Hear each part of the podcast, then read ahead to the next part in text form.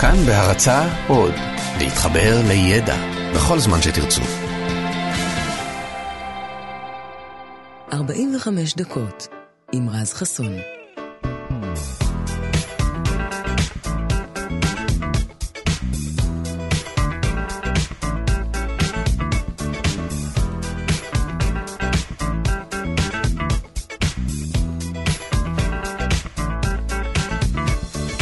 כאן תרבות, בוקר טוב לכם, 104.9, 105.3 FM, תעזוב לי את זה, תעזוב לי. איזו רעידת אדמה משוגעת הייתה אתמול, אה? בשנייה אחת הכל רעד, וספרים רקדו על המדפים ונפלו, והטלוויזיה התנתקה מהקיר, והחתולות התחבקו ובכו. סתם, נו, לא הרגשתי כלום. לא, באמת, אני יודע, אני יודע, העיתונים הבוקר מדברים רק על זה, המהדורות פותחות בזה, אבל מה אתם מאמינים לעיתונים, תגידו? זה קרה בעיראק, זה אפילו לא קרוב, ובאמת, באמת, שלא הרגשתי כלום. ויסלחו לי החבר'ה מהמכון הסיסמולוגי, כן? אבל אני חושב שרעידת אדמה היא באמת רעידת אדמה רק אם מספיק אנשים הרגישו אותה כרעידת אדמה. יש אנשים שכל כך מחכים לקצת אקשן פה, שגם אם מישהו הוריד את המים בשירותים, הם כבר מסמסים לכולם שהייתה רעידת אדמה, נכנסים מתחת לשולחן, והם כמובן גם אלה שמחליטים עד כמה היא הייתה חזקה באמת. את זה הם קובעים לפי מהדורות החדשות. תלוי כמה חזק אמרו שהיא הייתה שם. אז uh, בקיצור, בעיראק ובאיראן המצב לא להיט הבוקר. אבל uh, כאן בישראל לא הייתה באמת רעידת אדמה אתמול. ואם אתם אומרים עכשיו, נו, ברור שלא, מדינת ישראל, מה לנו ולרעידות אדמה, נו באמת.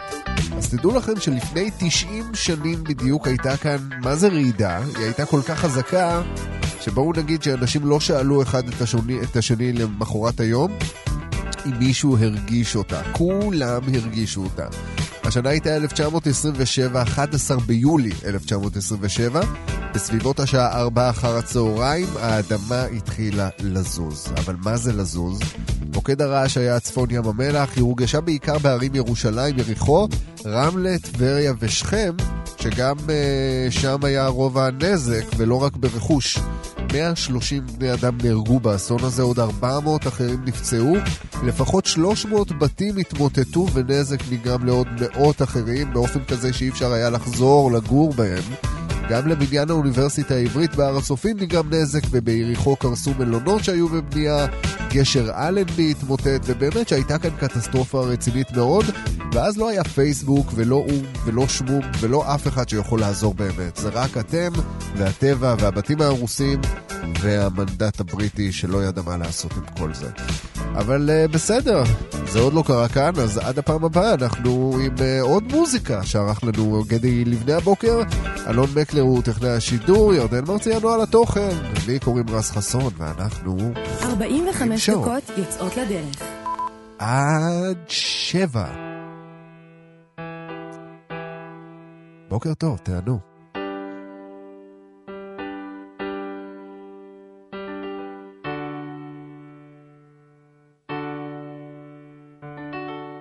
Why does my heart feel so glad? Why does my soul feel so glad? Why does my heart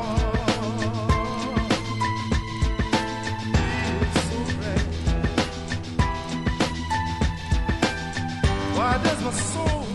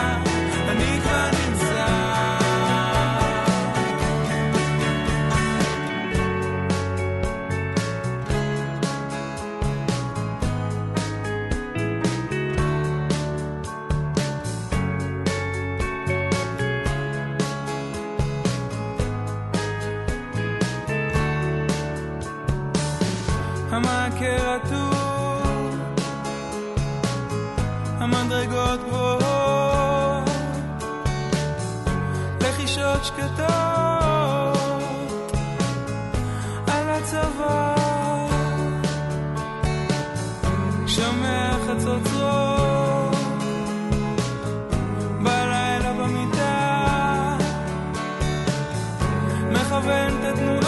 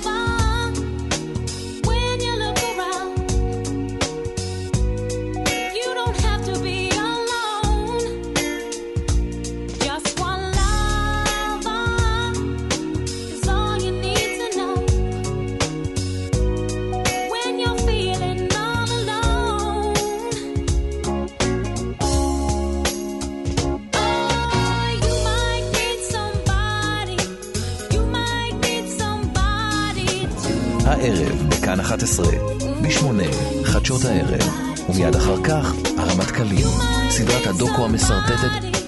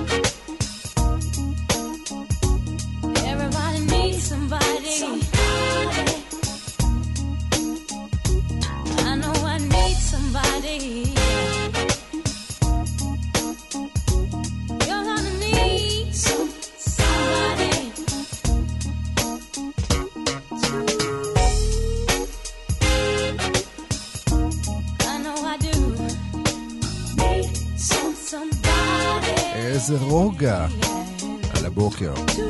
32 דקות אחרי השעה 6, אה, אנחנו נצא להפסקת פרסומות מה זה קצרצרה, ולפני כן, בואו נדבר קצת על אה, סרטי שוד. הם אחד הז'אנרים באמת הכי אהובים עליי. אה, כי זה לא בדיוק פעולה, נכון? זה לא בדיוק מתח, זה גם לא בדיוק דרמה ולא בדיוק רומנטיקה, זה הכל מהכל. בסרטים האלה תמיד יש את כל המרכיבים, ואם זה סרט ממש טוב, אז תמיד יש לו גם את הטוויסט הגאוני הזה שבסוף תופר את הסרט, ורק בזכותו השוד הזה מצליח. וזה גרם לי לחשוב לא פעם על שודי בנק שהם סוג של אומנות.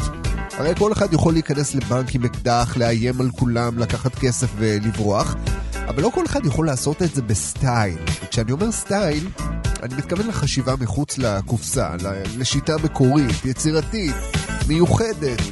ולמרות שאנחנו רואים את כל אלה לרוב בסרטים, אז תדעו לכם שגם כאן אצלנו היו תקדימים יצירתיים לא פחות מאלה שבהוליווד למשל. בסוף שנות ה-60 למשל, השתוללה פה סערה רצינית בעקבות שוד בנק שהיה כאן בתל אביב, שהיה אולי השוד הכי מתוחכם בתקופה ההיא, לדעתי הוא גם נשאר כזה עד היום, זה היה סניף של בנק לאומי.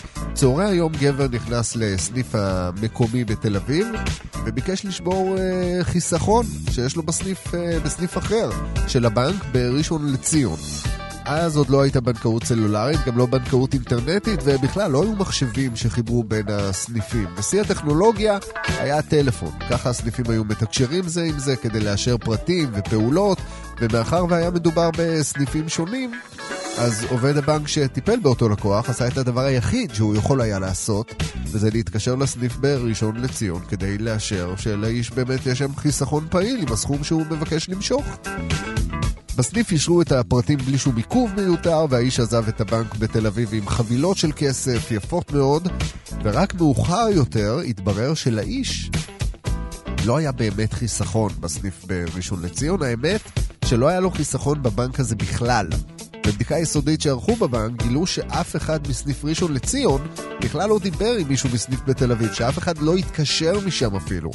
וההסבר היחיד היה שמישהו נוסף, שהיה שותף להונאה הזו, התחבר לטלפון של הסניף של ראשון לציון, קיבל את השיחה במקומם, ואישר את כל מה שהיה צריך לאשר.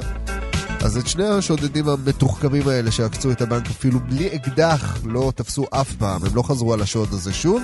התיק הזה נשאר פתוח שנים ארוכות ואפילו שימש השראה לבימאי מנחם גולן שביסס עליו את הסרט שוד הטלפונים הגדול משנת 72.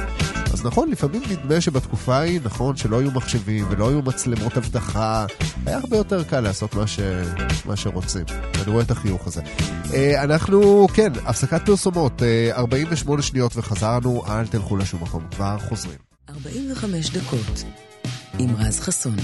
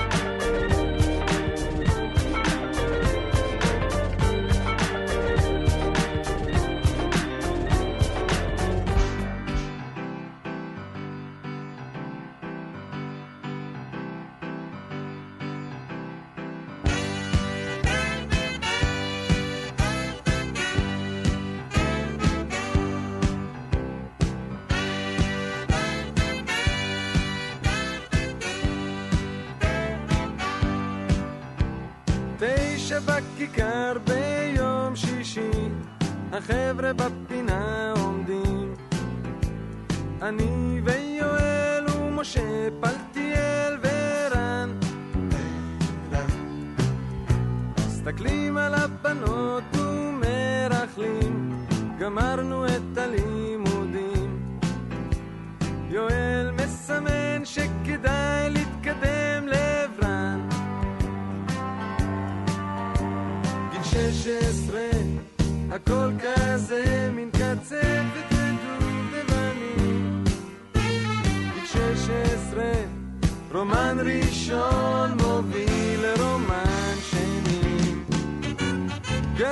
מתוקה כמרמלד ודינה שערה בהיר יואל אז שואל אם אפשר לדבר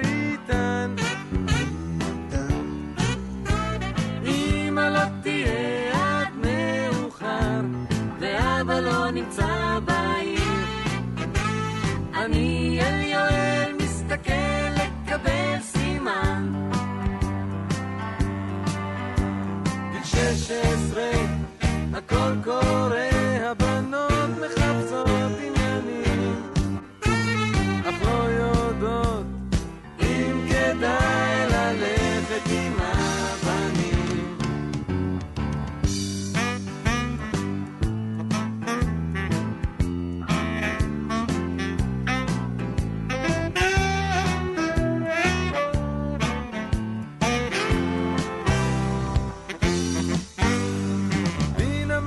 מרגישה כאב גרון וגבי מצבה דומה יואל מדבר אך זה לא מסתדר איתן. אהלן הבנות גיל 16 הכל כזה מין קצפת ודובדבנים.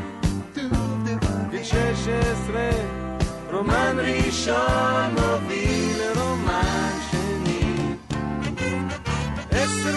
בכיכר ביום שישי החבר'ה עוד מדברים. אני ויואל ומשה פלטיאל ורן. שבע ילדות עוברות כמו שיר אנחנו מתמוטטים. יואל מסמן שכדאי להתקדם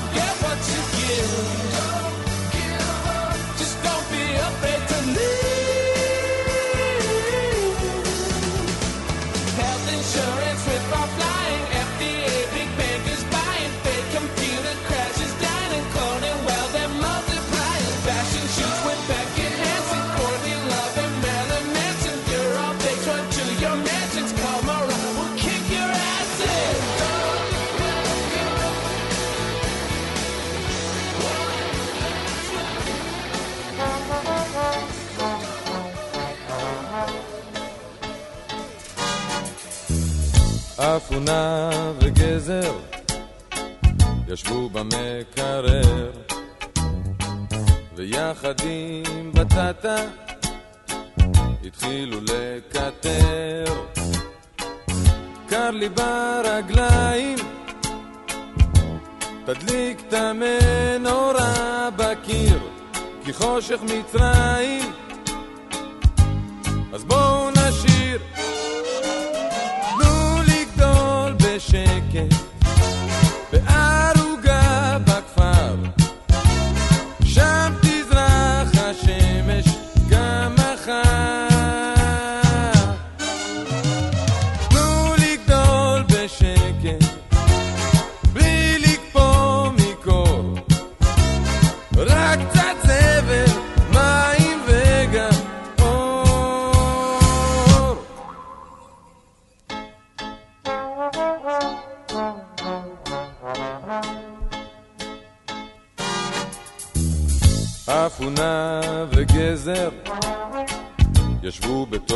מחבת ויחד עם בטטה רצו להיות לבד.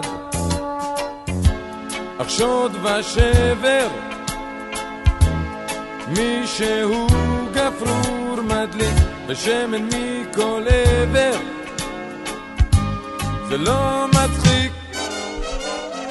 תנו לגדול בשקט בערוגה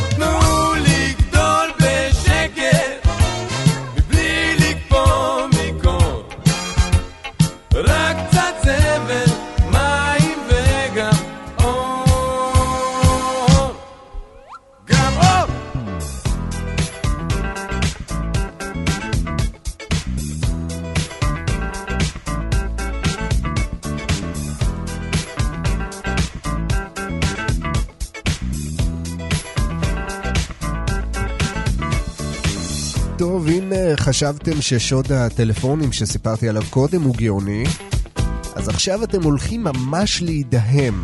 שוד עם טלפונים הוא נחמד, הוא יצירתי מאוד, אבל הוא לא משאיר אפקט של וואו. לפחות לא כמו השוד המפורסם בעולם, שנחשב לשוד הגדול והמדהים ביותר של המאה הקודמת, שהיה בשנת 1976, בסניף סוסייטה ז'נרל בניס שבצרפת. זה היה ב-17 ביולי, אה, עובדי הבנק של הסניף הזה הגיעו לעבודה כמו בכל יום אחר, ולא הבחינו בשום דבר מיוחד, וכמו בכל בוקר, העובדים היו צריכים לפתוח את הכספת שבמרתף הסניף, כדי להכין אותה ללקוחות שהיו מגיעים כדי להפקיד בכסף ועוד חפצים. אבל באותו הבוקר, הכספת לא, לא נפתחה. ומדובר בכספת ענקית, כמו שרואים בסרטים, כן? שכל הקיר הוא בעצם דלת ענקית מפלדה, אז כזו. שני העובדים שניסו לפתוח אותה לא ממש הבינו מה הם עושים לא בסדר, כי הם עשו את הכל כמו שצריך. זו הייתה כספת מאובטחת, מתקדמת מאוד, שכדי לפתוח אותה, חוץ מלדעת את הקוד הסודי, צריך היה גם לסובב שני מפתחות במקביל, במנעולים שנמצאים שני מטרים זה מזה, כדי שאדם אחד לא יוכל לפתוח אותה לבד. אבל אה, כלום, הדלת פשוט הייתה תקועה, אז הם דיווחו על התקלה. ורק בשעות הצהריים המאוחרות הגיע הפורץ מטעם הבנק, שאחרי כמה בדיקות הוא קבע שהדלת תקינה לגמרי, היא פשוט נעולה מבפנים. אז הוא, עד שהוא הצליח לרתך חלון הצצה דרך אה, דלת הכספת, עברו עוד כמה שעות, וכשהוא סוף סוף הצליח, היה כבר ברור לגמרי מה קרה. כל תאי ההפקדה היו פרוצים, כל המגירות היו זרוקות על הקרקע, וחוץ מהן שום דבר בעצם לא נשאר שם.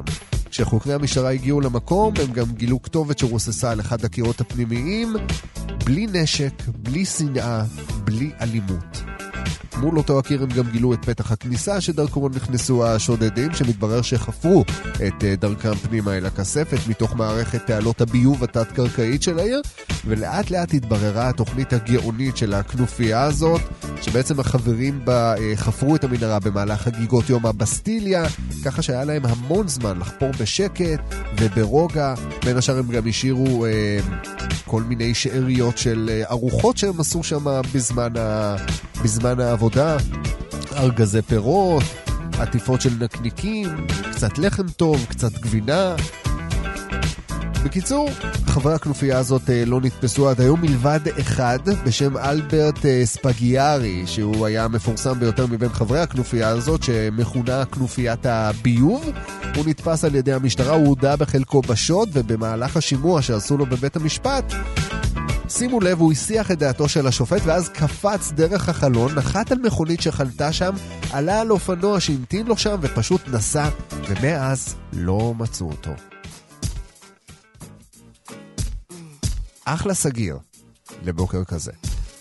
אז איתו, עם הסיפור המהמם הזה ועם השיר הנפלא הזה של אה, טוני ברקסטון, אנחנו מסיימים להבוקר. תודה רבה לגדי לבנה על המוזיקה, לאלון מקלר, טכנאי השידור, לירדן מרציאנו על התוכן, ולכם שהייתם איתי גם הבוקר. אנחנו נהיה כאן מחר, אז uh, תעשו חיים עד אז, שיהיה לכם אחלה יום. ביי ביי. I'll